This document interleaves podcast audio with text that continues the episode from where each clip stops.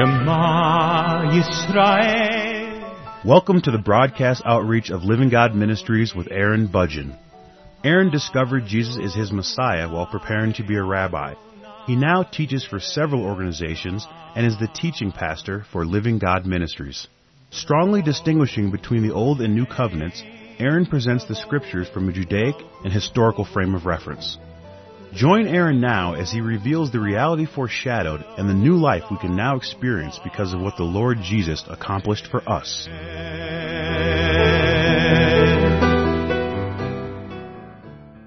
In the previous program, I was talking about Romans chapter 1 verse 4, where it says that Jesus was declared to be the Son of God with power by the resurrection from the dead, according to the Spirit of holiness, Jesus Christ our Lord. And I was explaining that for him to be declared to be the Son of God was to also say that he was declared to be the Messianic King, that he was declared to be the King of Israel. And in addition to that, to be declared to be the Son of God means that he is also in fulfillment of other prophecies that say that he is also the everlasting Father, the mighty God, and the Prince of Peace. This was prophesied in Isaiah chapter 9 verse 6. I was explaining this in the previous program. And so the living God manifested in the flesh, and he presented himself to be the Savior, to be the Messiah for the people of Israel. However, the people rejected him. Now he resurrected from the dead after he died on the cross, but even then the people rejected him still. They wanted the kingdom, but they did not want the king. And so I was explaining some of these prophecies in the previous program in order to give some examples that the Lord Jesus was prophesied well in advance. What he would do, who he would be was explained very well in the prophets and in the writings. Now, I was explaining at the end of the previous program that the Lord Jesus came for more than just to be the King of Israel. He wasn't just there in order to be their messianic king and to provide them with a kingdom. He was also there for the purpose of resolving the problem between man and God. And that problem was not that they needed to have God as their king. That was not the whole problem.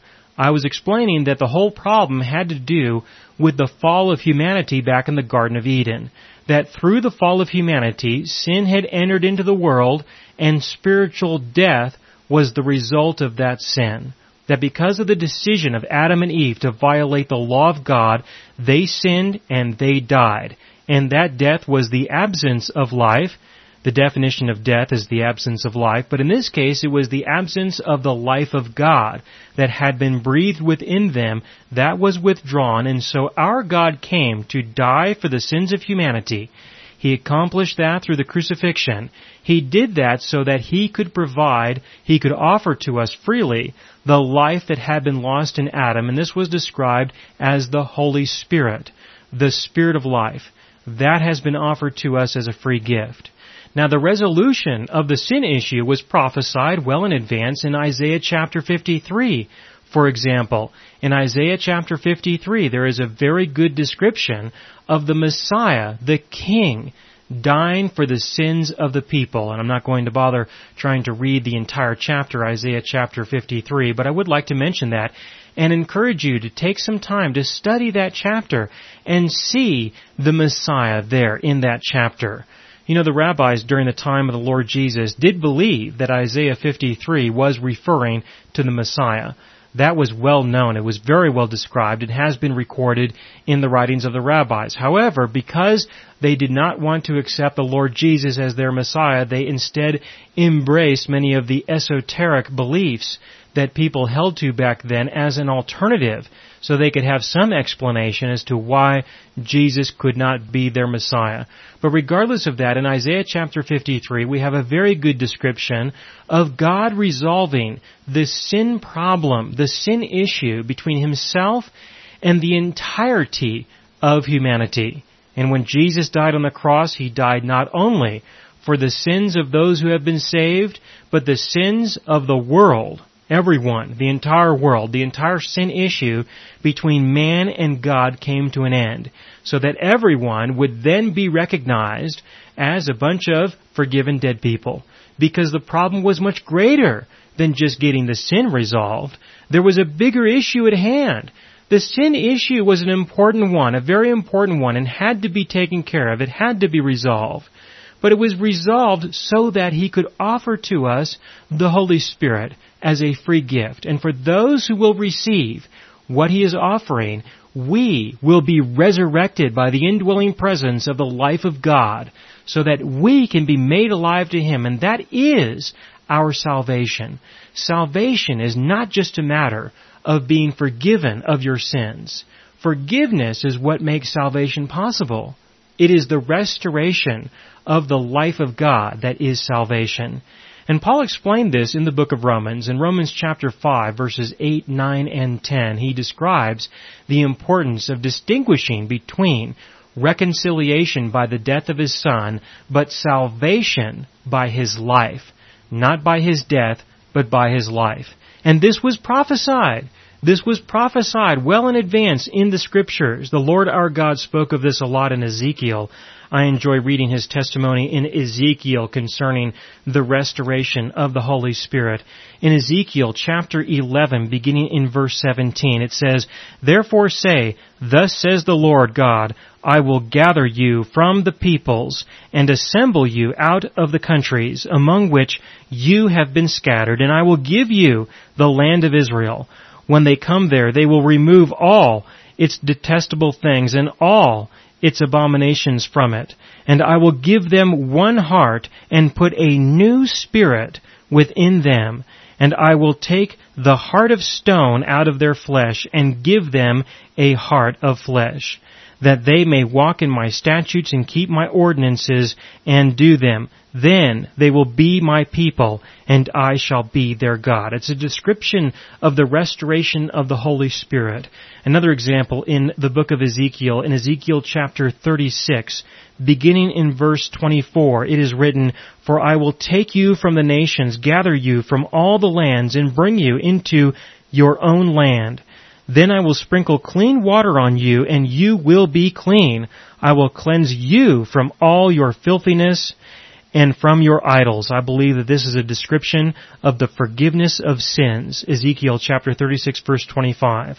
Continuing in verse 26, it says, Moreover, I will give you a new heart and put a new spirit within you, and I will remove the heart of stone from your flesh and give you a heart of flesh. I will put my spirit within you and cause you to walk in my statutes, and you will be careful to observe my ordinances.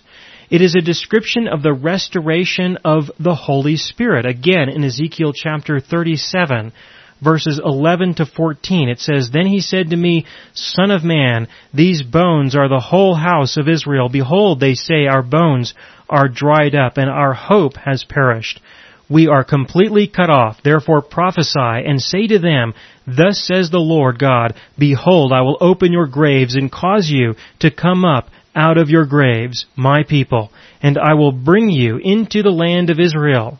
Then you will know that I am the Lord when I have opened your graves and caused you to come up out of your graves, my people. I will put my spirit within you, and you will come to life, and I will place you on your own land. Then you will know that I, the Lord, have spoken and done it, declares the Lord. These are some very good examples of the living God speaking about the Spirit that He would restore to humanity. And Jesus, Jesus spoke about this restoration of the Holy Spirit at the end of his ministry. When he was speaking to his disciples in John chapter 14 verse 16, he said, I will ask the Father and he will give you another helper that he may be with you forever.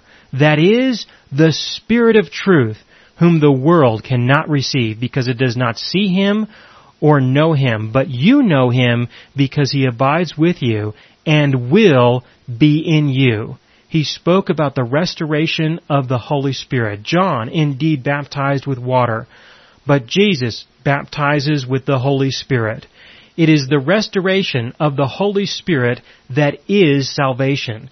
And the good news, the good news is that our God has provided propitiation for our sins, which means that the sin issue is completely over so that He can restore to us the spirit of life that had been lost in Adam. And this is a message that needs to go out throughout the world. This is the message of the gospel. This is the message that people proclaim and those who hear it and believe it will be resurrected. They will be made alive. And if you have embraced the gospel, then you have a message to share with others. The apostle Paul was recognized as an apostle. The living God called him to himself and then sent him out to tell people about this gospel. Not just about the gospel though, but to also tell them about the implications of the gospel. The implications of the gospel have to do with being set free, set free to walk in a newness of life, to walk in the freedom of the love of our God, to rest in all that He has given to us.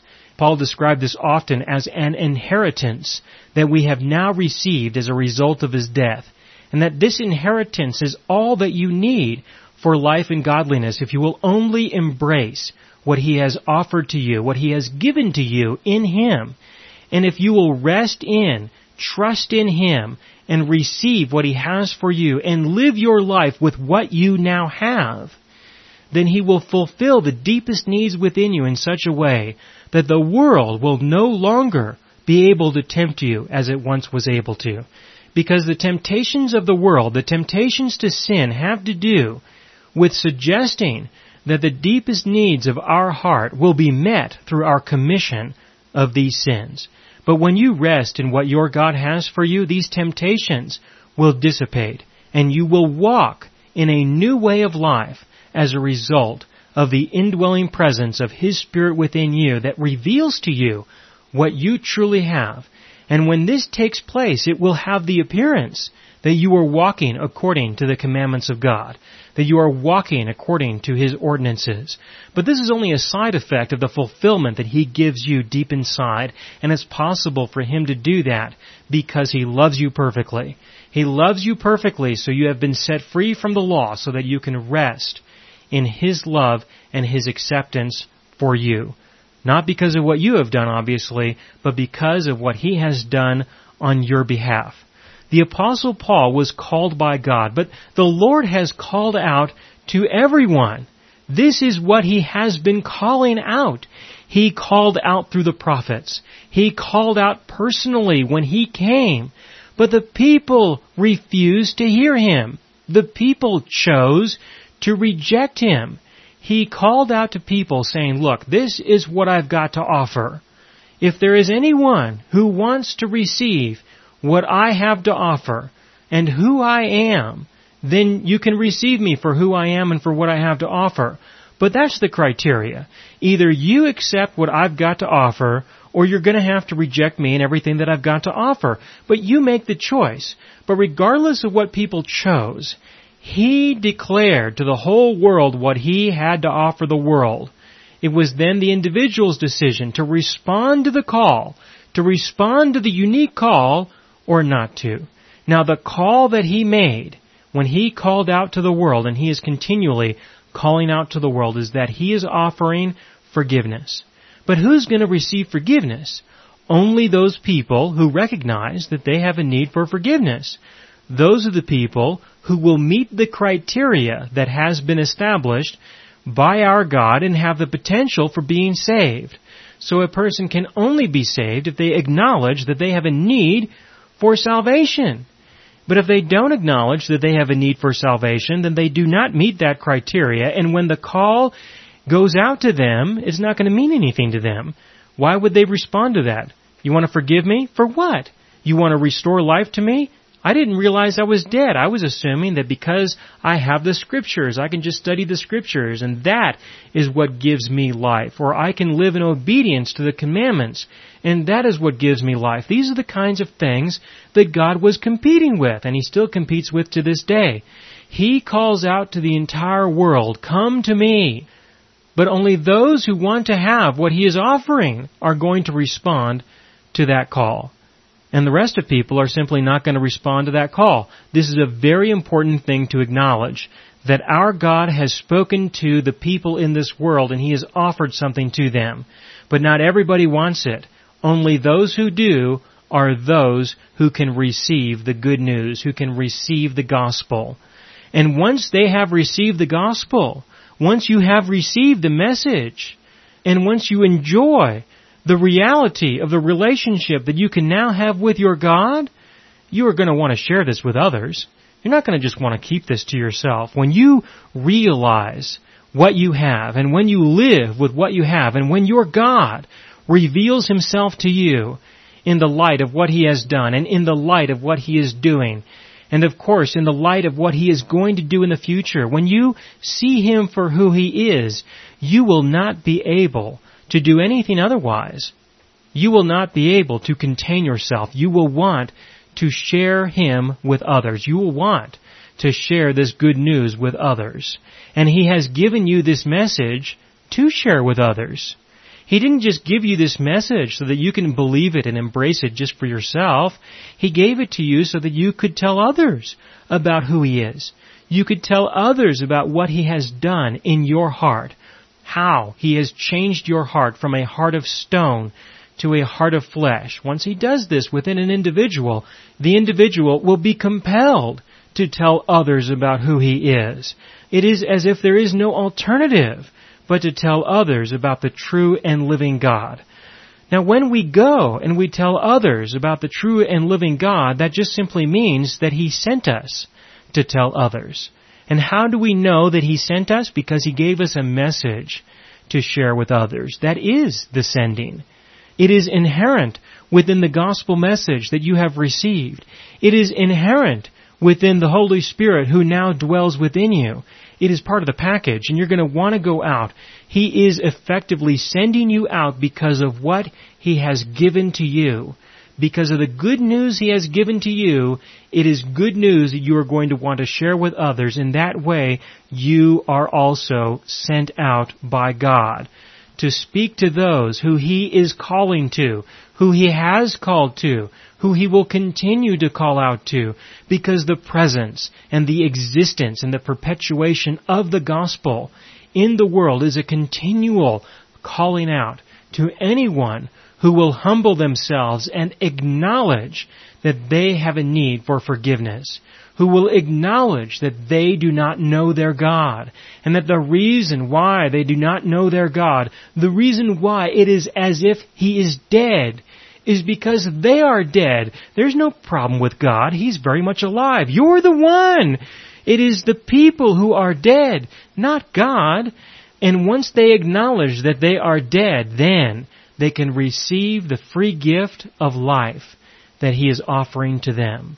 The apostle Paul was called by God in Romans chapter 1 verse 1. It says, Paul, a bondservant of Christ Jesus, called as an apostle, set apart for the gospel of God, which he promised beforehand through his prophets in the Holy Scriptures. And I've given you a number of examples to show you that the gospel was promised beforehand through the prophets in the Holy Scriptures. There are many more examples I only picked a couple of them for the sake of time.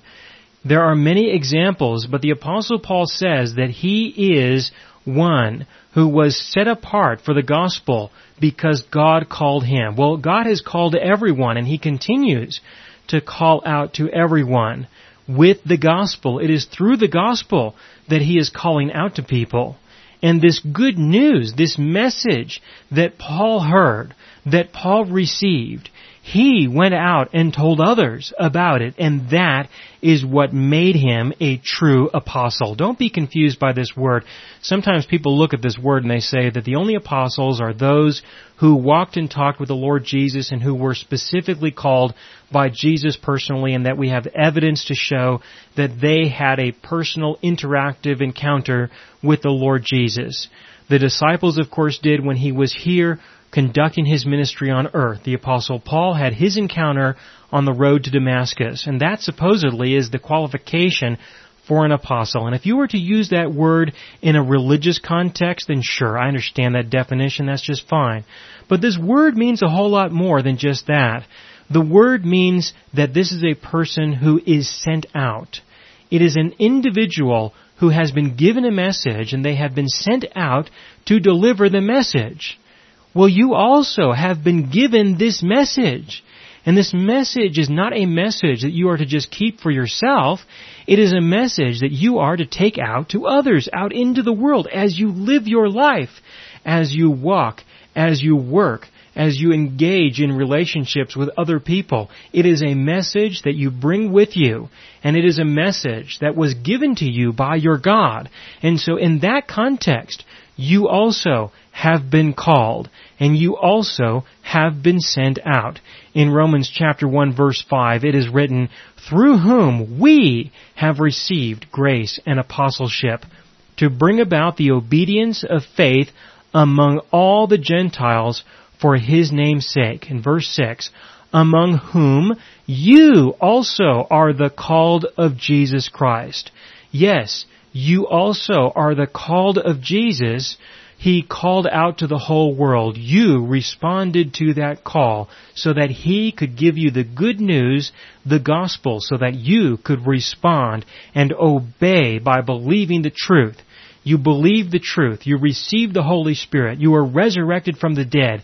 And you now have a message to share with others so that you go forward in your life sharing this message with others, which will also make you, by using this definition of apostle, you also are an apostle using the definition of one being sent out by God. And by default, because of the inherent truth of the message, you also are an apostle of the living God who has a message to share with others. Go forward and share this message. As you live your life, you will have wonderful opportunities to do so. Your God is even participating in this world, working out situations and arranging circumstances in such a way that you will have an opportunity to speak directly with people on His behalf and share with Him this gospel message, this good news that you have heard and that you have responded to. Do so when these opportunities present themselves. Again, in Romans chapter 1, beginning in verse 1, it says that Paul, a bondservant of Christ Jesus, called as an apostle, set apart for the gospel of God, which he promised beforehand through his prophets in the Holy Scriptures, concerning his Son, who was born of a descendant of David according to the flesh, who was declared the Son of God with power by the resurrection from the dead according to the Spirit of holiness. Jesus Christ our Lord. I have explained in the previous program and also in this one that there are a number of passages in the scriptures and I have quoted from the Psalms, from Isaiah, from Ezekiel, but there are of course many other examples and for the sake of time I just chose those. Continuing in verse 5, through whom we have received grace and apostleship to bring about the obedience of faith among all the Gentiles for his name's sake, among whom you also are the called of Jesus Christ. Now what does it mean to bring about the obedience of faith among all the Gentiles? Well, what we need to understand is that this is not just among all the Gentiles, this is also among everyone, Jew or Gentile. It's not just about the Gentiles, it's about everybody. But what does it mean to say obedience? Well, there are a number of ways to look at this, but I personally believe that this has nothing to do with obedience to the law. If it was obedience to the law, then he could just say obedience of the law. Obedience of the law is simple. You have the law, you obey the law, and then you're right with God. But of course we have lots of examples to show that there is no way that anyone is going to be able to obey the law, regardless of what kind of news we bring to them, how good it may be, regardless even of salvation, regardless of being resurrected, it still does not mean that a person is going to be able to live perfectly in complete total obedience to all of the commandments of God. If you don't believe me, then you need to read the law, and you need to really do all that the law says. And when you feel that you've got it all together, then call me and I'll explain to you what the Lord Jesus had to say concerning this. Or if you don't want to call me, that's fine. Just look in the Sermon on the Mount where he said, be as perfect as God, or you will in no way enter the kingdom of heaven. And if you feel confident that you are so obedient that you've gotten all the sin out of your life that you can go before the living God and say, Hey Lord, aren't you glad I'm here? Because I'm just like you. If you have that kind of confidence, then first of all, you have been consumed by your own religious pride. And second of all, I believe you're going to have a rude awakening when he explains this to you because this is a very serious matter. This cannot mean obedience of the law. It cannot mean that. There's no way for that to be. No, this is obedience of faith.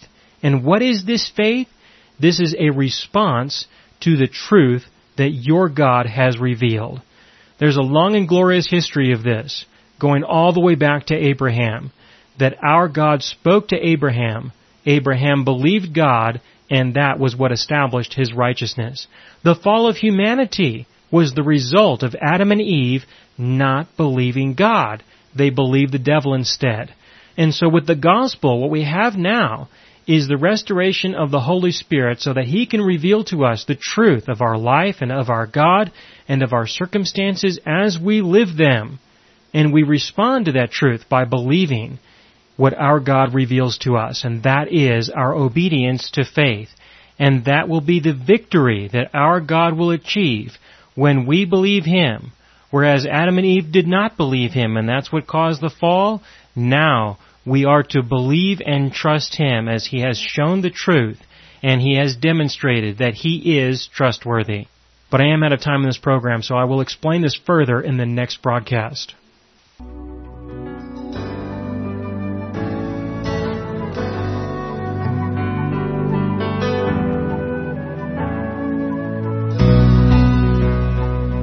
You have been listening to the broadcast outreach of Living God Ministries. You can hear all of our programs for free through our radio archive at livinggodministries.net. That is, livinggodministries.net. Do help us develop new radio programs and continue broadcasting on this and other radio stations. Send your contributions to Living God Ministries, P.O. Box 38353, Colorado Springs, Colorado 80937 or use the donation link on our website, livinggodministries.net. That is, livinggodministries.net.